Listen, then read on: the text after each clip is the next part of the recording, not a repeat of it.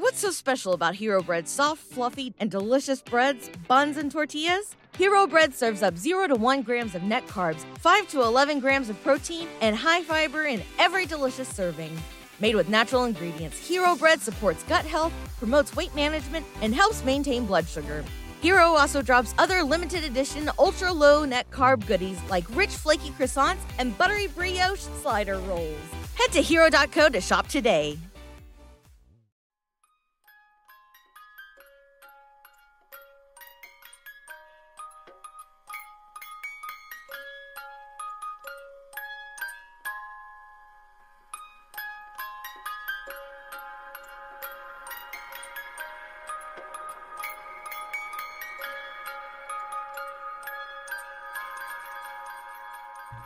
I'm 25 years old now, and I've never been able to get ahead for some reason.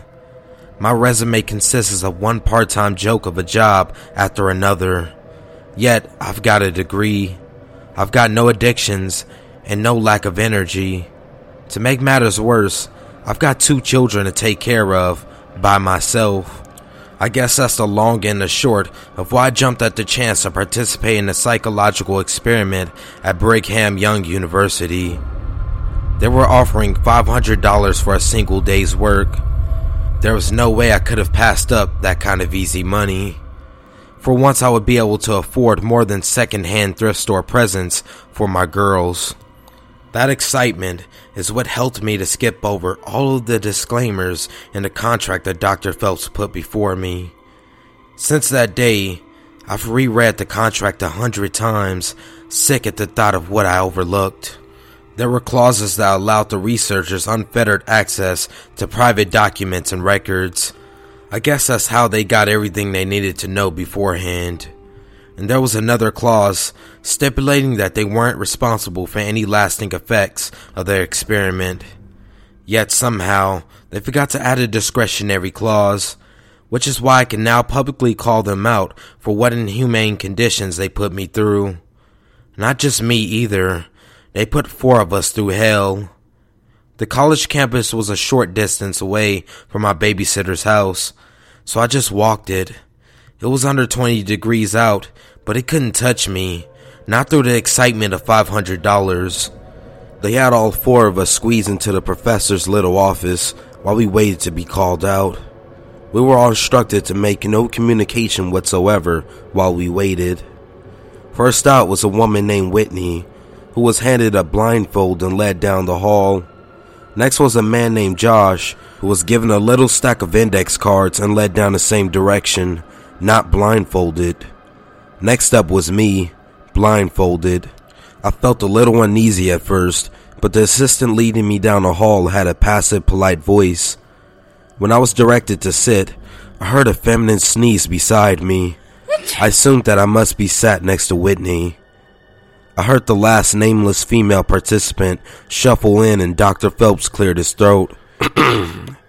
"Two of you are seated with blindfolds, and before you stand 2 more with index cards containing specific directions. You are paired by gender, male submissive, female dominant, and vice versa. Those seated and blindfolded being the submissive, obviously. No physical harm will be inflicted upon you." I heard Whitney let out a little sigh of relief. Suddenly, I was feeling less tense too. Still, the silence and the blindness was unnerving.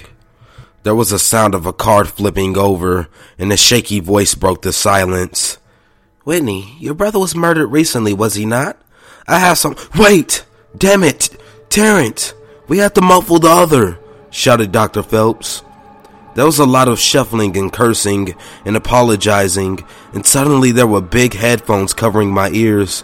I couldn't hear a thing. So I just sat there, thinking about Whitney and her lost brother. Naturally, I started thinking about my wife, Jennifer, before her fatal car accident.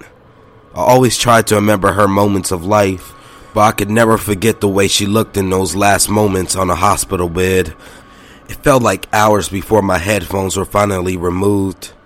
A heavy door had slammed shut, and beyond the walls I could hear a woman crying and screaming at someone. I heard the dragging of feet over the wooden floor and impotent yells for them to release her.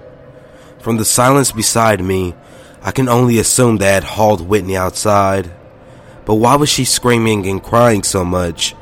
I knew in some small part that it must have had something to do with her brother she had just lost. It's just to be expected.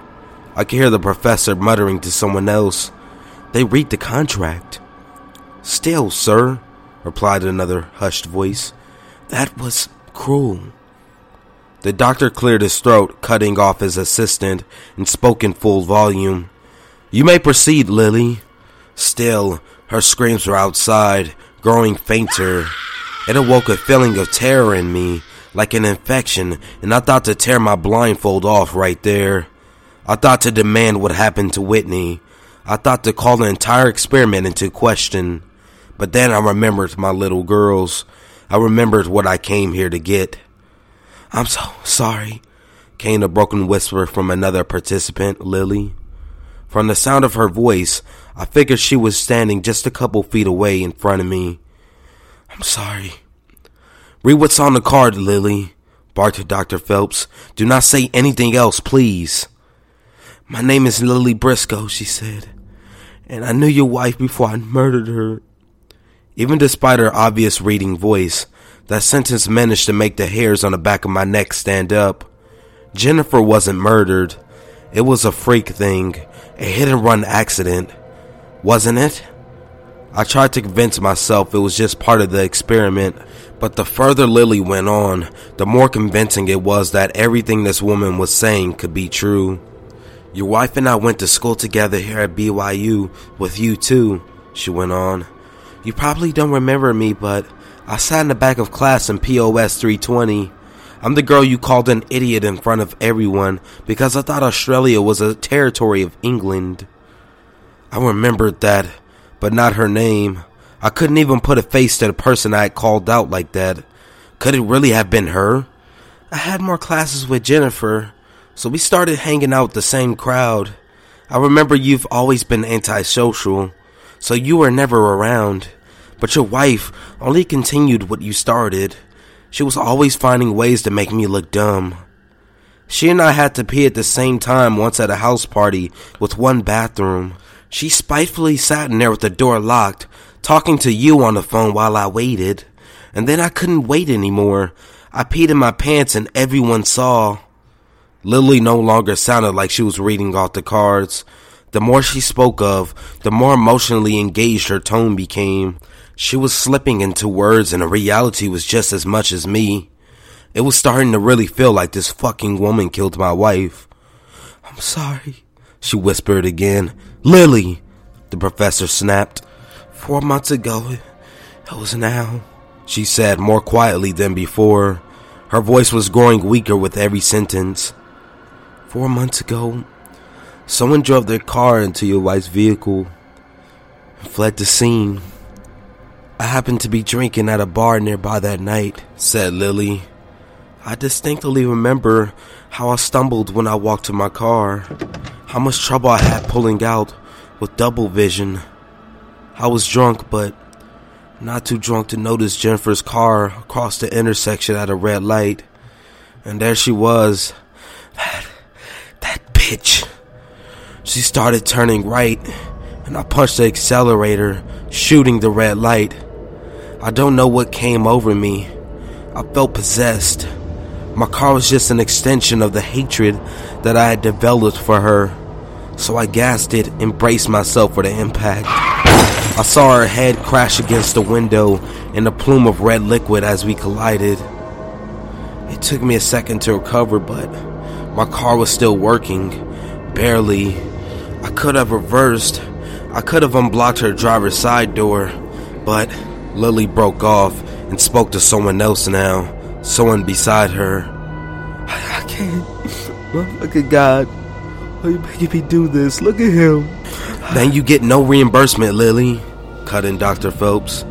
I saw there an engine that caught fire, Lily shouted, powering through the words as if they were venom in her throat. I could hear the determination to finish and the reluctance to articulate. She was clearly conflicted, but something drove her on. Was she finally coming clean? Is that what was so hard? And so I stayed there, she said in that loud, steamrolling voice. I looked around the intersection, make sure no one saw me as I kept her door pinned shut with my car. Then the fire spread to the interior. Even as she jerked and jerked at the door handle to get out, I never moved an inch. I kept it pinned in. Inside me, something had come to a boil. I was no longer in a psychological experiment. I was nowhere, and I was nothing if not fury itself. I could see it all happening. Every fucking word she spoke was spinning the reels in my mind. I was there in the intersection that night, transported by my blindfold and Lily's account to see my wife burning to death.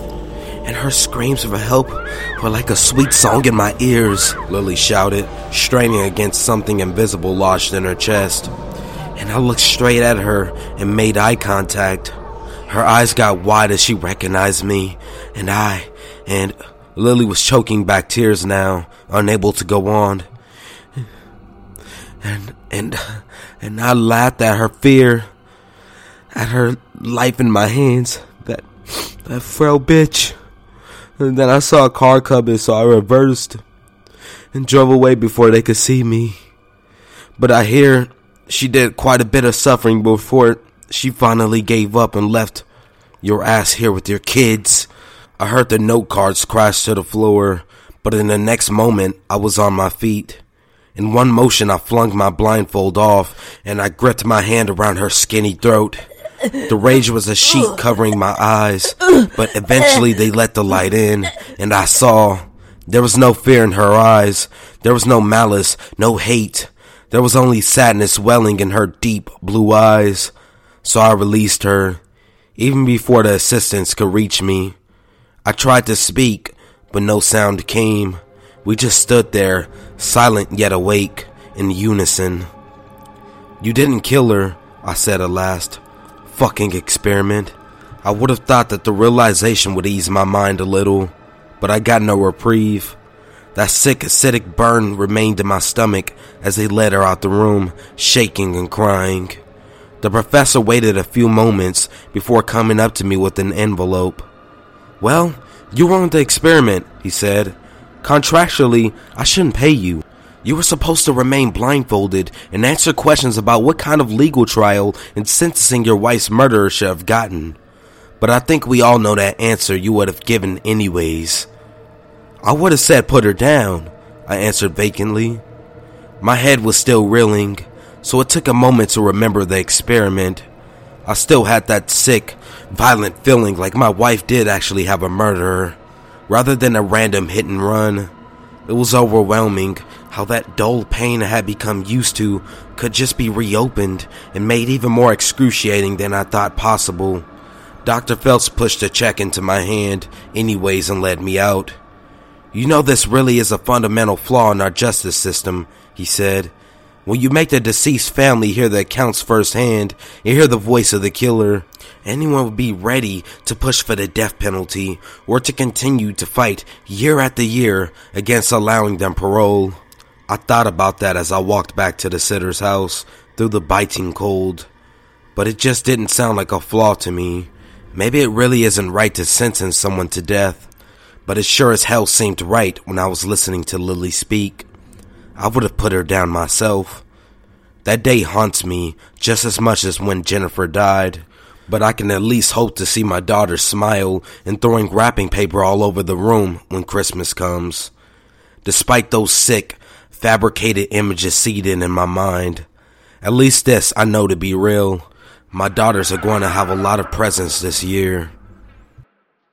BetMGM has an unreal deal for sports fans in Virginia. Turn $5 into $150 instantly when you place your first wager at BetMGM. Simply download the BetMGM app and sign up using code CHAMPION150. Then, place a $5 wager on any sport. You'll receive $150 in bonus bets, regardless of your wager's outcome. And if you think the fun stops there, the King of Sportsbooks has plenty of surprises in store. Check out daily promotions, same game parlays, live bets, and so much more. Download the app in Virginia today and get $150 in bonus bets instantly from your first wager, only at BetMGM.